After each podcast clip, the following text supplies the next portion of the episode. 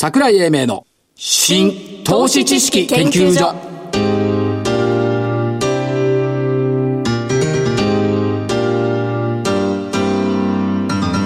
この番組は NPO 法人日本 IFA 協会の協力でお送りします。ごきげんよう桜井英明ですそしてコメンテーター日本 IFA 協会副理事長正木明夫さんですごきげんよう。よろしくお願いします。日本 IFA 協会の正木です。ということで、えっ、と、8月9日パリバショック記念日ですね。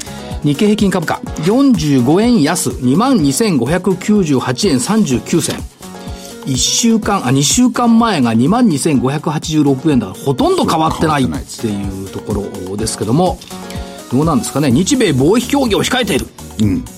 っていう今度はに日米ですからね。米中じゃないですからね。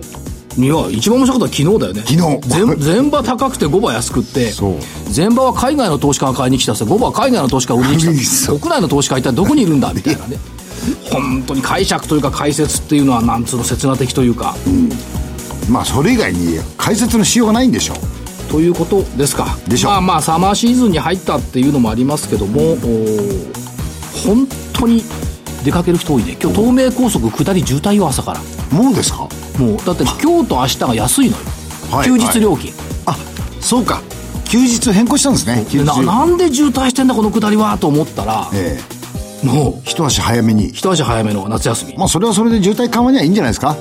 まあねそれはええ。いいんではあるんでしょうけども。ただまあニューヨークはビックス指数は安くなってきました、はい。安くで低下してきました、うん昨日10.8%です、から国内も最低改ざんが先週2163億円減少、はい。大幅な減少ですね。ということでまた1兆5397億円1兆5000億円台になってきた一匹今回は2兆数千億まで行ったんでしたっけ、だから、行ってない行ってない、1兆行ってない7000、よねだから、先週増えたは増えたなと思ったら、また減ってきて1兆5000億じゃ悪さのしようもないでしょうとですね。言ったところで、結局2週間の間、225のもみ合い離れがなかなかできなかった。っていうこととね、もう一つはね、日経平均採用銘柄の EPS が1696円まで増えてきました。はい。5月の9日決算発表終わった後ね、前はい。前期の。1722円っていうのが今期のピークですからとか過去ピークですから、あとちょっとでしょ？もうちょいですよ。でも予測、この間発表されたところじゃ、えー今期の週最後の目標ってはい、マイナスじゃなかったでしたっけ、えっ、若干。とそれは3月決算銘柄ね。そうそえっ、と通期見通しがマイナス2.4%が一昨日段階。う。ですよね。だけどあれよあの第一四半期だけ見ていくと2桁増益よ。そうなんですよ。このギャップをどう考えるのかっていうのはすごい楽しいなって。でも目先的なところでは、あの、決算の第一クォーター上がったりなんかしたところで、はい。えー悪い数字が出たところって、ちょっと株価は厳しい状況を迎えてますね。まあ、それはだってさ、東海カーボンだってさ、3回も情報修正すりゃさ、一旦売っとこうかって気にもなるんじゃないの？でももう一方で昭和電工さんなんて新高値でしょ？うん、昭和電工だって去年からいいって言ってんじゃん。ですよね。はいうん。国営電局。おっしゃる通り。今日も日本経済新聞長官のはい株価欄に出てましたね。出てた。はい。あれが、あれやり始めたから株価倍以上になってる。っなってますね。ていうのがありましたけども、夏休みじゃない？夏休みですよ。じ時節が世の中はいやいや、じゃじゃサマーバケーションだからちょっと読書でもしようかと思って。え？ーガルブレイス教授の大暴落1929っつうのを今読み返してるの。はい、はい。これ日本語版が出たのが2008年。8年リーマンショックの直後に出たんですけども、結構ね、面白い言葉がね、出てるのよ。おー。例えばね、ブームの渦中にある所有者が財産に求める唯一の見返りは値上がりだった。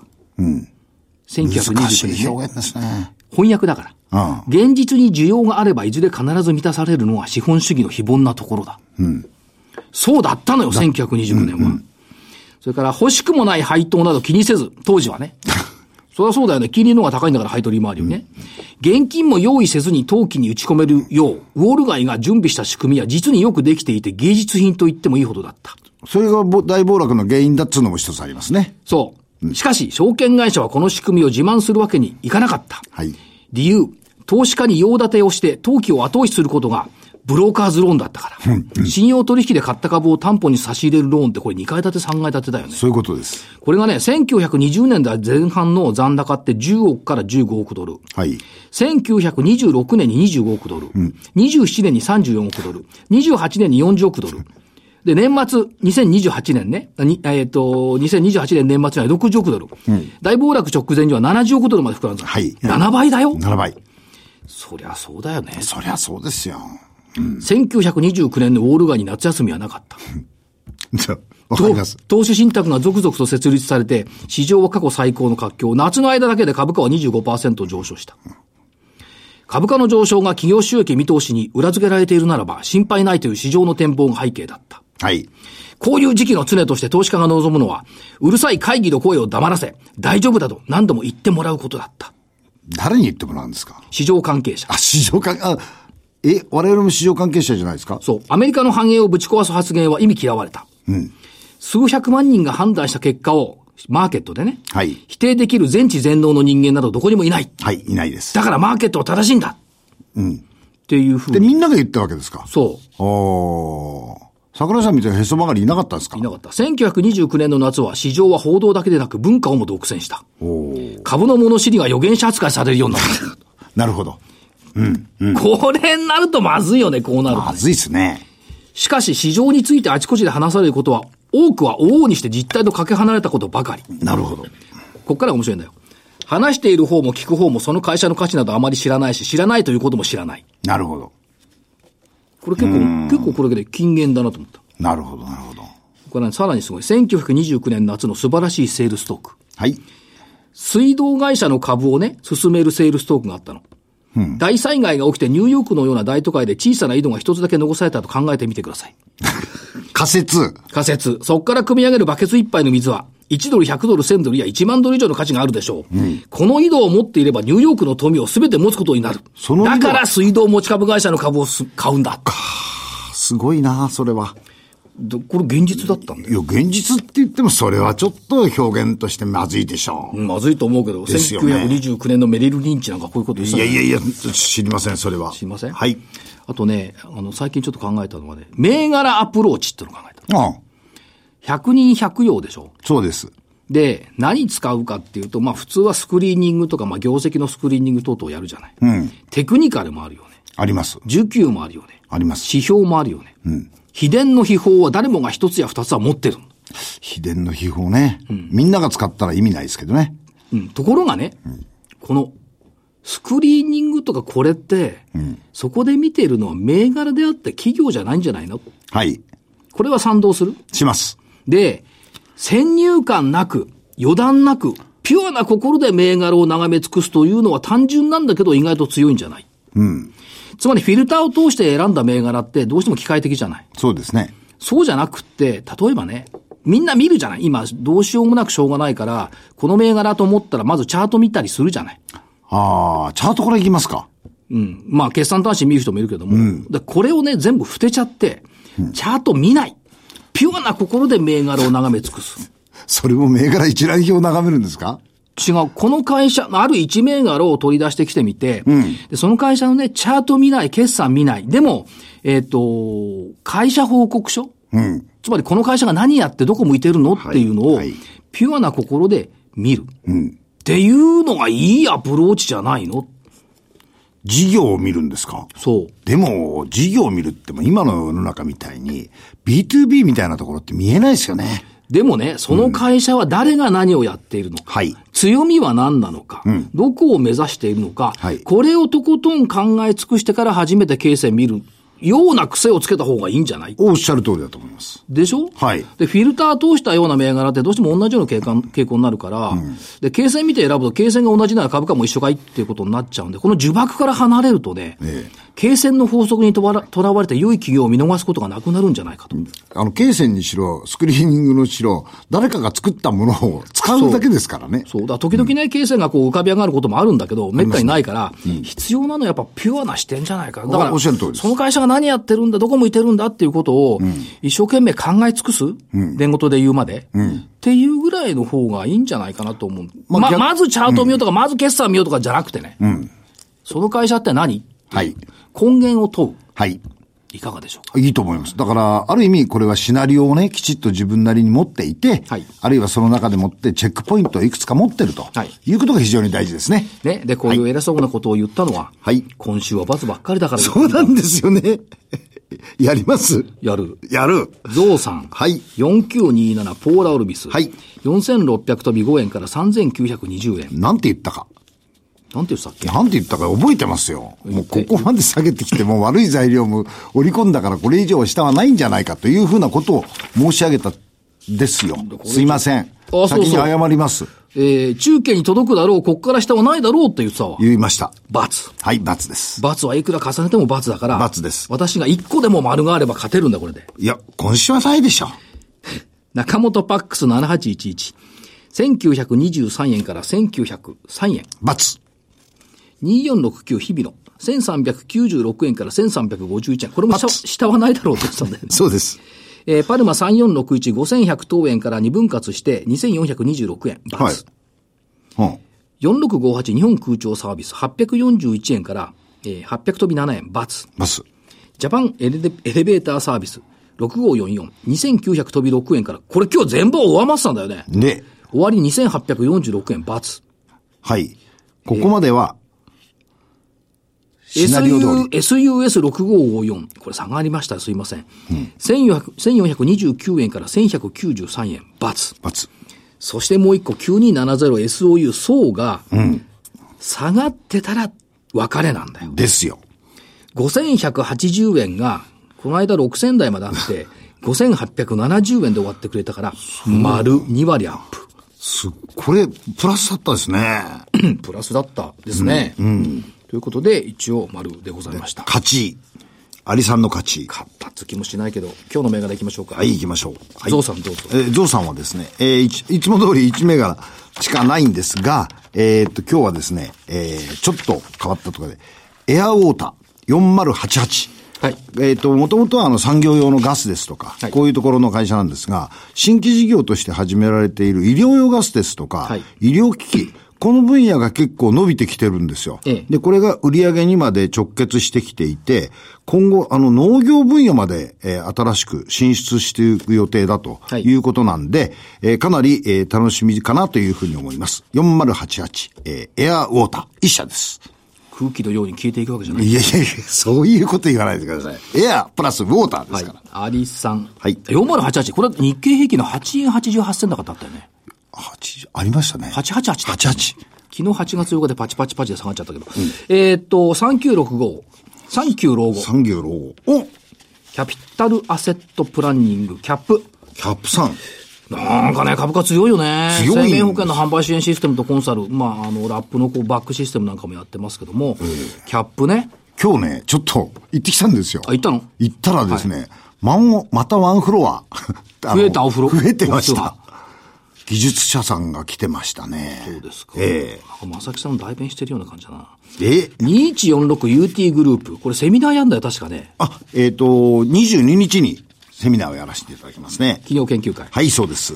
まあ、製造分野のエンジニア、設計開発技術者派遣請負、建設技術者派遣、日本のものづくりと働き方改革を支えると、まあ、ここのところね、強い動きだし、で評価決算発表まだ見てないんだけど、見てません。UT グループ、まあ、昨日日経新聞で、あの、観測記事ではいいっていうふうに出てたんですけども、はいまあ、そういった意味では、あちょっと楽しみかな、はいっていう感じがします。テクノプロなんかもね、昨日、あの、あ先週、あの、社長の話聞きしたんですけど、やっぱり人材派遣って、技術派遣ってすごいね、今伸びてるね。ですねはい。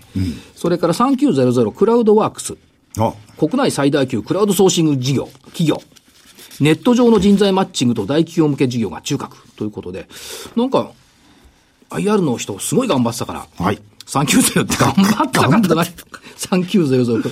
あのね、働き方改革でね、えあの、何産休とかね、え。ええ。きっちり取って、きっちり働いてる。今日のゲストも結構そういうところ気を配ってらっしゃる会社ですよ。そう、クラウドワークスね。ええ。4185JSR。JSR はい。日本合成ゴムだよ。昔の。自動車用タイヤと半導体レレジスト、液晶配光、は配当膜、あ液晶膜等の電子材料が中核。合成樹脂が伸びてると。あとさっきと一緒でライフサイエンス事業を強化してる。ですね。というのが、ちょっと興味あって。これは、あの、桜井さんに一度言っていただいて、細かいところをよく話してほしいな。これね、うん、話しますけど、JSR ね、社宅がね、うちの近くにあったのよ。え、会社の近く？自宅の近くに。自宅の近く？JSR の社宅があったの。いや、会社も、あの、八丁堀でもらったらしいですよ。いや、自宅よ、これ。自宅自宅の、うん、自宅の近くに社宅があったんだけど、今全部なくなっちゃってたんだけど。多いのよ、意外とうちの近く社宅が。ほー。だから子供の同級生に JSR の子供がいるわけだよ。なるほど、なるほど。それはそれとして、えっ、と、あとね、やっぱり、えっ、と、人材派遣、製造業派遣のところで、6569日総工産。初めて聞く名前。これいいよ、社名。日本のすべての工場の生産業務を受託する。日総工生産の産。ほー。すべての工場。えーでも IoT とか人工知能とかロボット技術が出てきてるんで、テクノロジーはずいぶん変わってきてるんですけど、ものづくりから完全に人の手はなくなるでしょ？なくなることはないでしょ、っていうのがあって、まあ、あの、今年上場した会社だったかな？今年だったよね。今年3月公開ですけども、えー、ちょっと楽しみ。8月21日基準日で一株を2株に分割予定。はい。というところで、以上。今日も多かったですね。こういうふうにマーケットがちょっと分かりにくいときは。だから一つ一つ銘柄バツになると負けるからさ。ヘッジ、ヘッジしとくところ何個かあるとどれかは丸になるんじゃないの？確かに。このせこい考え。ということで、はいこの後は本日のゲストのご登場です。桜井英明の新投資知識研究所それでは本日のゲストをご紹介しましょう。証券コード3031東証一部上場株式会社ラクーン取締役財務担当副社長兼管理部長今野聡さんです。今野副社長よろしくお願いします。はい。楽の今野と申します。よろしくお願いいたします。よろしくお願いいたします。今日はね、時間が足りないぐらい盛りだくさん。盛りだくさん。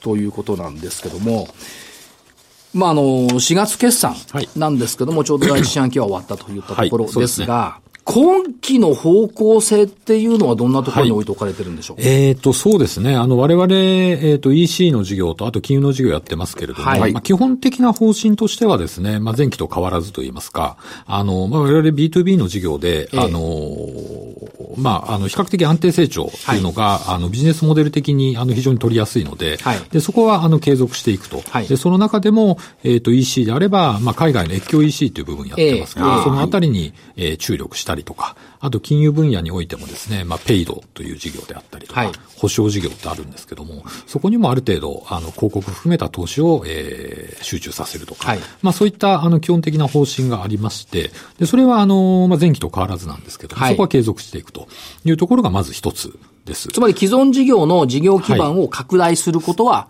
流れていると同じよに。そううですね。はい。で、それは、あの、一つあるんですけども、はい。それにプラスしてですね、今期は、まあ、いろいろ動きがございまして、ええ。あの、まず11月からですね、はい。我々、あの、ラクーンという今会社ですけども、えあの、ラクーンホールディングスというですね、持ち株会社の体制に、えっ、と、移行するとはい。いうのが、えーまず一番大きな動き、はい。ということになります。これは目的は成長スピードの加速とおっしゃられておられます。ねはい、そうですね。はい。あの、まあ、B2B の事業というのはですね、あの、比較的、まあ、積み上げ的な事業になりますので、ええ。あの、まあ、先ほど申し上げました通り、比較的安定成長はしやすくてですね、はい。で、我々も実際ここ、あの、まあ、約10期ぐらいですね、ずっと増収増益を続けてはおるんですね。はい。でただ、まあ、あの、まあ、成長率自体はですね、まあ、必ずしも非常に高いわけではなくてですね、まあ、いろいろ考え方あると思いますけども、はい。まあ、大体、えっ、と、10%前後というところで、あの、継続しておるんですね。ええ。で、ただまあそうではなくて、それをもうちょっと加速しようとはい。いうのが、あの、一つの目的になります。で、えっ、と、持ち株会社体制移行するということで、従来、はい e コマースのところと、はいペイドと保証と3はいつの分野だったじゃないですか。e コマースは e コマースで EC 事業。はい。ペイドと保証のところが、はいフィナンシャル事業はい。にまとまるんですか？そうですね。はいあの、ペイド事業というのがですね、B2B の決済の事業なんですね。はいで、保証事業というのが、あの、まあ、いわゆる売掛金の、まあ、保証といいますか、あの、まあ、未回収、取りっぱぐれを、えー我々が保証するような事業なんですけども、はい。まあ、その二つがですね、非常に、まあ、近しい事業ですので、ええ。でこれはまあ、会社としてですね、持ち株会社体制の中で、まあ、ラクーンフィナンシャルという会社に統合して、ええ。で、二つの事業を、まあ、まあ、統合した、まあ、意思決定をしていこうとはい。いうことになります。これね、あのーペイドのところで、はい。対面企業にも使いやすいサービスへ進化するっていうのがあるんですけど、これはどういうふうに考えてますか、はい、えー、っとですね、まあ、ペイドというのは、あの、そうですね、まあ、B2B の決済ですけども、まあ、お客様の属性がですね、大きく2つありまして、はい、で1つは、まあ、いわゆるネット系のお客様といいますか、はい、でそういったところはですね、まあ、先方も、あの、システムが強かったりとかしますので、はい、まあ、我々の会社のシステムと、先方の会社のシステムを、まあ、データ連携するような形なんですね。で、そういったのが一つの柱。で、もう一つが対面取引といいまして、例えば一番わかりやすい例で言うと、本当にもう普通の問屋さんだったり、広告代理店だったり、まあ、そのような、いわゆるネットと、まあ、あまり関係ないような企業さんですね。で、そういったところ、もしくは店舗で決済しているようなお店ですね。で、そういったところでの、あの、決済にもペイドを入れていただくと、それが対面取引なんですね。なるほど。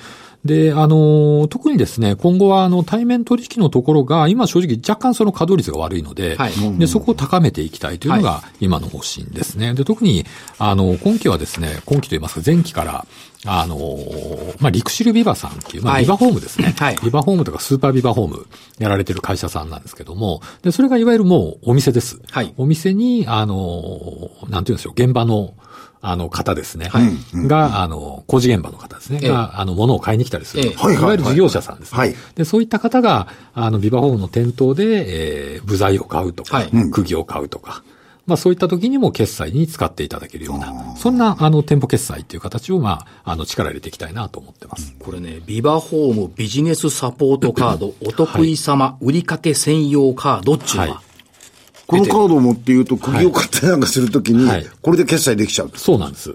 はい。今までだとですね、まあいろんな方いらっしゃるんでしょうけど、ね、例えば親方が、はい、えー、現場の方にお金を渡すとか、はい、はい、これでちょっと買ってきてよ、みたいな形だったと思うんですけども、はい、まあそれだとやっぱりまあなかなか、あの、不安になられる方もいらっしゃるし、はい、っていうことだと思うんですね。面倒くさいし、面倒くさいし、そうですね。で、それを月に、あの、そのカードを持ってれば月に1回まとめて、我々から請求しますよっていうような、そんな形ですね。今まで現金渡さずに、カード渡して、うん、これで持って何と何と何買ってきてくれと。そうです、そうです。はい。だからお金渡して、ビバホームでしか使えないんだから、はい、コーラ買ってくることはないわけよ。そうですね。ね、釘とかちゃんとそれを買ってきてくれるわけよ。はい、なるほど。そうですね。で、これある意味ではキャッシュレスっていうことですよね。そうです、そうです。はい。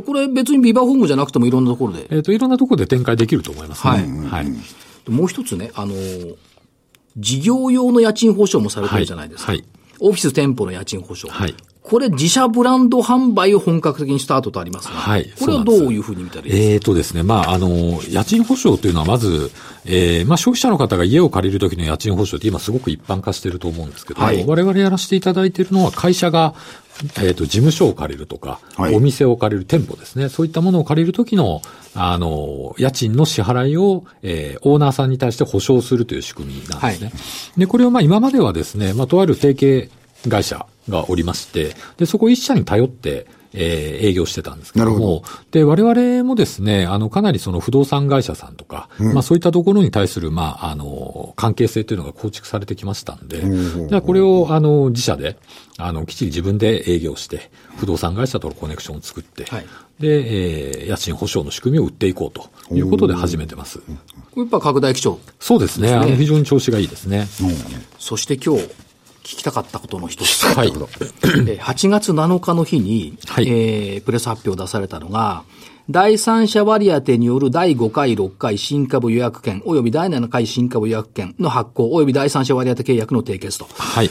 これの、あの、紙がたくさんあって、ぶわーっとあるんですけど、これの趣旨を、はい、あの、非常に長、長い、あの、プレスになってまして、はい、まあ、なかなかこれ全部目を通していただけないと思うので、はい、あの、簡単にご説明します。まず背景から言いますと、あの、先ほどあの、ちょっと、あの、桜井さんにご質問いただいた通りですね、我々今年、持ち株会社化します。で、持ち株会社化の目的は、えー、成長率をどんどん引き上げていこうということなんですね。えー、じゃあ、どうやって成長率引き上げるかというと、まあ、いくつかあるんですけど、まあ、もう当然既存事業も力当然入れますよというのはあるんですけども、それプラスしてですね、新規事業をやっていこうと。はい、で、新規事業をやるにも、まず一つは、えー、社内からのものを、えー、まあ我々イントレプレナーと呼んでますけども、はい、社内から新規事業を創出していこうというのが一つ。はい、で、もう一つがですね、まあ新規事業の始め方として、えー、まあ外部から、まあいわゆる M&A という形で、はい、えー、まあ会社を、まあ買収してくるというのも一つの始め方だろうなと思ってます。で、それをですね、あの、まあ今専門部署を作って、えー、力を入れ始めてるんですけども、まあ、当然、あの、企業を買収するということは、当然、あの、資金的な手当が必要になりますので、えー、で、それの、あの、資金調達の方法としてですね、まあ、いろんな方法を考えたんですけども、まあ、今の段階ではこの新株予約権という方法が、はい、あの、好ましいだろうな、ということで、今回、えー、8月7日にですね、はい、発表させていただいたという次第でございます。つまり、持ち株会社化への移行を11月に睨みながら、はい、でその持ち株会社の中の具体的な取り組みっていうことで出ているのが、はい、意思決定の迅速化。はい。それから、えっ、ー、と、新規事業の創出及び M&A の実施。はい。これ今副社長おっしゃった通り。はい、そうですね。それから経営資源の適正配分の実地によるグループシナジー効果の最大化。はい。これを、えっ、ー、と、円滑に進めるためには、はい。裏側で資金手当も必要だ。そうです。ということでの新株予約権のお発表と。はい。いうことですね。そうですね。そうするとすごいわかりやすい。はい。これだけ見てるとね。紙だとね。紙ね、25枚見るのがね、すごいなと思って見ていた。難しいですよね。はい、ですよね。はい。で、もうちょっと補足させていただくと、はい、今回はですね、今株価500、まあ、数十円というところですけども、ええあの、新株予約権を、えー、約ですね、まあ、希薄化が19%ぐらいなんですけども、はい、まあ、発行させていただいて、うん、で、ただその公資価格ですね、はい、というのが、えー、600円と650円と700円ということになりますので、うんはい、で、その株価を超えた段階で、えー、行使がされて、はい、で、我々が、えっ、ー、と、一部ずつ資金が調達できるとい。うことになります。で、つまりまあ、我々当然、あの、既存の事業を、えー、拡大して、で、まあ、拡大した結果、株価がまあ、あの、上がっていくとして、で、その結果として、えっ、と、少しずつ資金が調達できて、で、それを、えー、マンドエに当てていくというような、そんな、あの、流れで考えております。だから、そういった意味では、成長途中における、はい。資金調達。つまり成長性を継続するという前提での資金調達。はい、そうですね。ということ。あの、まあ、例えば、あの、公募増資としますとですね、はい、やっぱり、あの、現在の株価よりも安い水準で、はい、まあ、当然出すことになりますし、はい。あの、まあ、いきなりドーンと希薄化することになりますので、はい、でそれはまあ、あの、まあ、少なくとも、まあ、我々の考えでは、あの、既存の株主様とか投資者様にとって、まあ、あまり、あの、望ましくないだろうというふうに考えまして、それで今回のような仕組みを、あの、まあ、あの、適用させていただくということになります。まあ、そういうふうに考えていくと、まあ、あの、今後もどんどん御社のスーパーデリバリー、あるいはペイド保証が、必要としている企業はまだまだ、まだまだこれ広いってこと？そうですね。あの、マーケットは非常に大きい事業をすべてやってるというふうに考えてます。はい。この、あの、新株薬券の、発表の中にもありますけども、はい、事業環境ということで見ていくと、はい、えー、非常にまだまだ拡大の余地のあるマーケット。そうですね。っていう取りか捉え方をされてます、ですよね、そうですね。あの、はい、そうですね。あの、B2B、特に、あの、今 EC の方だとですね、あの、海外というのを始めてますけども、ええ、要は海外の事業者様に、えー、国内の商品を、まあ、卸価格でお届けするっていうことなんですけど、はい、で、海外、まあ、本当にまだ始めたばかりで、月間の流通も1億数千万というレベルなんですよ。はい、で、ただ、まあ、当然、あの、海外、あの、当たり前ですけど、国内よりはるかに大きなマーケットなので、はい、で、それをこれからようやく、あの、まあ、数年前から取りに行き始めたという段階なんですね。はい、で、あとは、まあ、決済に関してもですね、まあ、国内の決済ってほとんど B2B の決済ですね。ほとんど掛け売りと言われるものなんですね。まあ、先に商品を渡して、後で、えー、お金を払うはい。いわゆる後払いなんですけど、まあ、後払いって本当に非常にめんどくさいんですよね。で、リスクもあるし。はい、で、その部分を我々が、えー、まあ、肩代わりしますよ。とか、全部アウトソース受けますよという仕組みなので、本当にこれからですね、あの、掛け売りの部分がどんどんペイドだったりっていうところに、まあ、置き換わってくるんじゃないかなというふうに考えてます。はいぱり、時期を逃さない迅速な意思決定を行いながら既存事業とのシナジーを追求する。はい、そうですね。で、グループ全体のさらなる拡大成長につなげていく。はい。っていうことですよね。はい。から、まあ、この中に資金調達の目的の中にもありますけれども、M&A、えー、および業務提携と提携の実現のために必要と考える資金を確保することが目的。はい。というふうに入ってきてますし、そ、それが御社の成長に当然ながらつながって。はい、そうですね。で特にあの、まあ、M&A もですね、いろいろ、あの、どういった会社のっていうのはあると思うんですけども、はい、あの、我々はですね、今、その、今 EC とファイナンス、フィナンシャル事業と言ってますけども、はいはい。はい、我々の強みとして、そのインターネット分野の、えー、まあ、知見といいますか、ノウハウというか、経験、はい、まあ、そういったものと、あと金融分野ですね、ええ、そこの知見、ノウハウっていうのがありますんで、はい、その二つをですね、まあ、活かして、活かせれば、もっと新しい事業、面白い事業って生み出せるんじゃないかなと思ってまして、で、IT と金融の両方のノウハウを持ってる会社って意外と少ないんですよね。えー、そこに我々のあの強みがありますので、で、そこはまあ特に M&A の部分に関してはある程度時間を買ってくるようなところで、はい、あの、まあ早急にですね、あの、成長率を高めていきたいなというところになりますね。はい、で、そのまああの、IT、金融といったところは企業活動を効率化して便利にする、これが前提と。そうですね。あの、クライアントですよね。はい。我々の、あの、今おっしゃっていただいたのは企業理念なんですけども、はい、あの、まあ、B2B の取引ってなかなかこう、特に中小企業さんなんかだとですね、はい、非常に、あの、なんていうんですかね、あの、まあ、IT のノウハウないとか、金融のノウハウないとか、はい、まあ、それこそ資金繰りの問題とか、はい、あとマンパワーの問題とか、い。ろいろな要素で、あの、なかなか非効率な部分がありまして、うん、で、それを我々が効率化したいっていうのが、もともとの我々の会会社が存在している理由だと思ってまして、で、その、それを、えー、まあ、より推進する、ということになりますね、まあ。テクノロジーでサポートするとかっていうんじゃなくて、はいはい、実業をサポートしながら、はい、その相手さんの企業の中身を徐々にこう、はいあの、親鋭化していくっていう、そういう感じなんですかね。そうですね。すね我々がお客様に手をお貸しして、効率化していただくことによって、お客様がより成長していただいて、そうですね。その結果我々から、例えば EC 事業であれば物を買っていただくとか、はい、はい。えー、決済、決済の事業であれば、まあ、お客様が、あの、物を買って初めて、我々決済に絡みますんで、うん、まあ、そういった、あの、ところで、まあ、手数料いただくとか、はい、はい。そういったことになりますね。なるほど。本の副社長に初めてお会いしたときに伺った話で、はい、はい問屋さんとかね、受注をファックスなんですよ、今やってるところっていうお話があったじゃないですか。そで、ね。はい、それを聞いたときに実はびっくりして、はい、そうなんだっていうのは、これずいぶん改善されてきたんですか、えー、いや、まだまだだと思いますね。まだまだそんなに根本的には変わってないので、まあ、まだまだまだ我々の力が、あの、足りてないんだと思うんですけども、まあ逆に言うとその分まだまだ改善する余地はあるのかなと。でもそこまでのプロセスで10%成長でしょ？えっと、そうですね。ですよね。はい。これがスピードアップしてくると、もっともっと、このスピードも上がってくるってことですよね。はい、頑張りたいと思います。ですよね。で、そのお話を聞いてるから、小売系の人たちとお話しするときに、え、東山さんってまだファックスとかで注文やってるらしいですねと。よくご存知ですね、って言われて。そうですか。あ、そうなんだ、やっぱり、と思って。これって、人手も少なくなってくるし、はいうん、コストも安くなるし、はい、効率も良くなるし、はい、どんどん進めることがやっぱり一番いいことですよね。そうですね。うん、あの、まあ、お客様が喜んでいただけることだと思ってますんで、うん、あの、お客様喜んでいただいて初めて我々の商売になりますんで、あの、どんどん進めていきたいなと思いますね。だからそれを、それを聞いてるから、いつもそのファックスでの受発注っていうのは、いつも頭に残って残ってますね。残ってでしょ？残ってます、残ってます。これはどんどんどんどん改善されていくと、それこそ e コマースも、はい。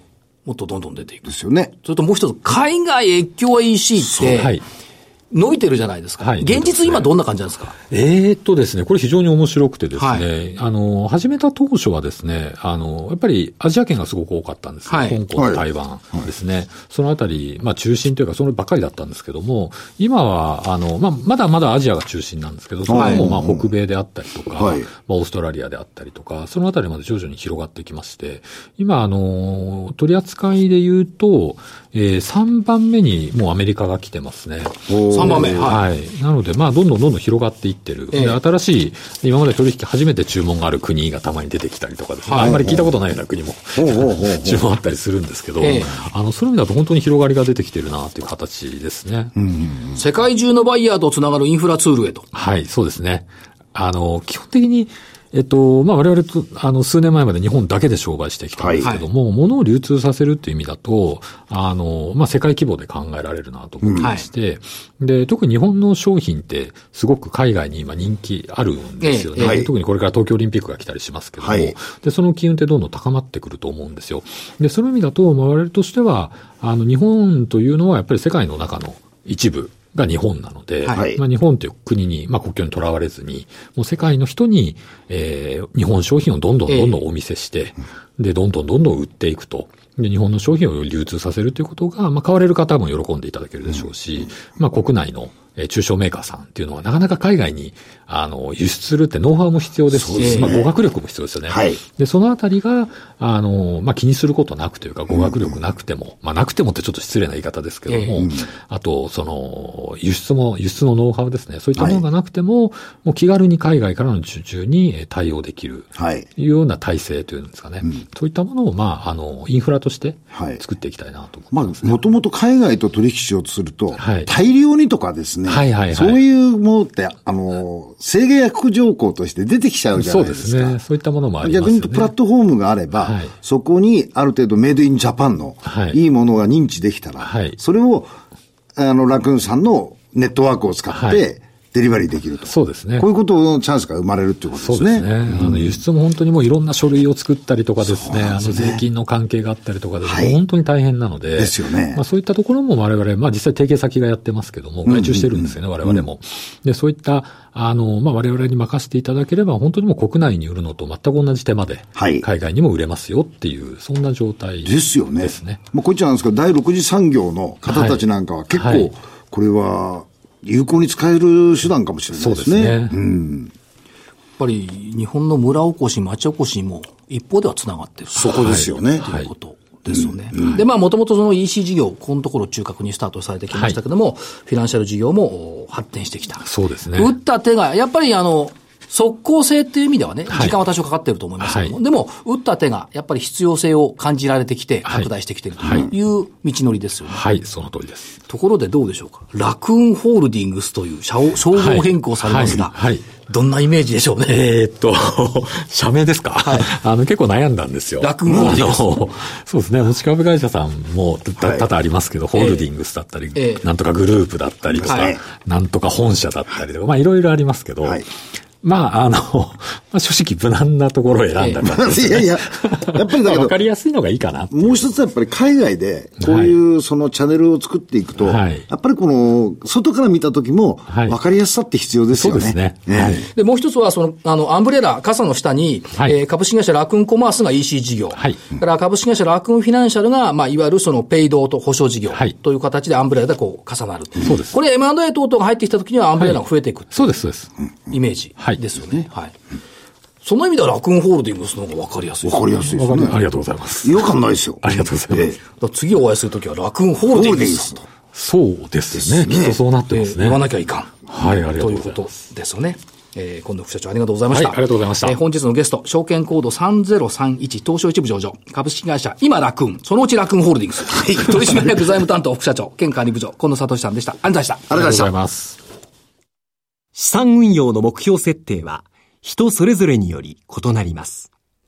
個々の目標達成のために、独立、中立な立場から専門性を生かしたアドバイスをするのが、金融商品仲介業 IFA です。NPO 法人日本 IFA 協会は、企業 IR 情報を資産運用に有効活用していただくため、協賛企業のご支援のもと、この番組に協力しております。桜井英明の新投資知識研究所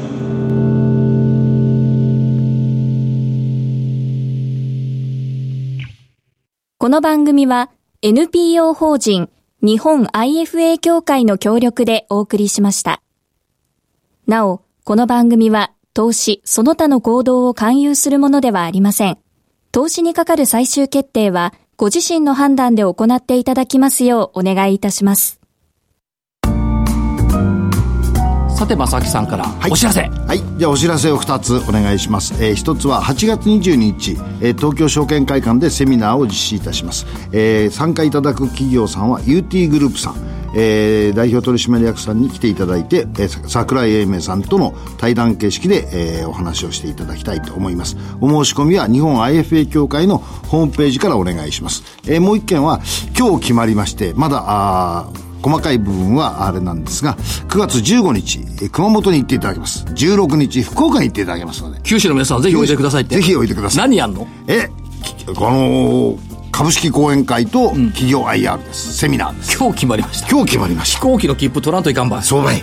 ということですね。はい。ということで、え桜井英明の新投資知識研究所、本日はこの辺りで失礼します。お相手は新投資知識研究所所長の桜井英明、そして、日本 IFA 協会の正木明夫でした。ということは、はい、あちこち行かなきゃいかんと。そうです。いうことですね。それでは皆さん、ごきげんよう。失礼します。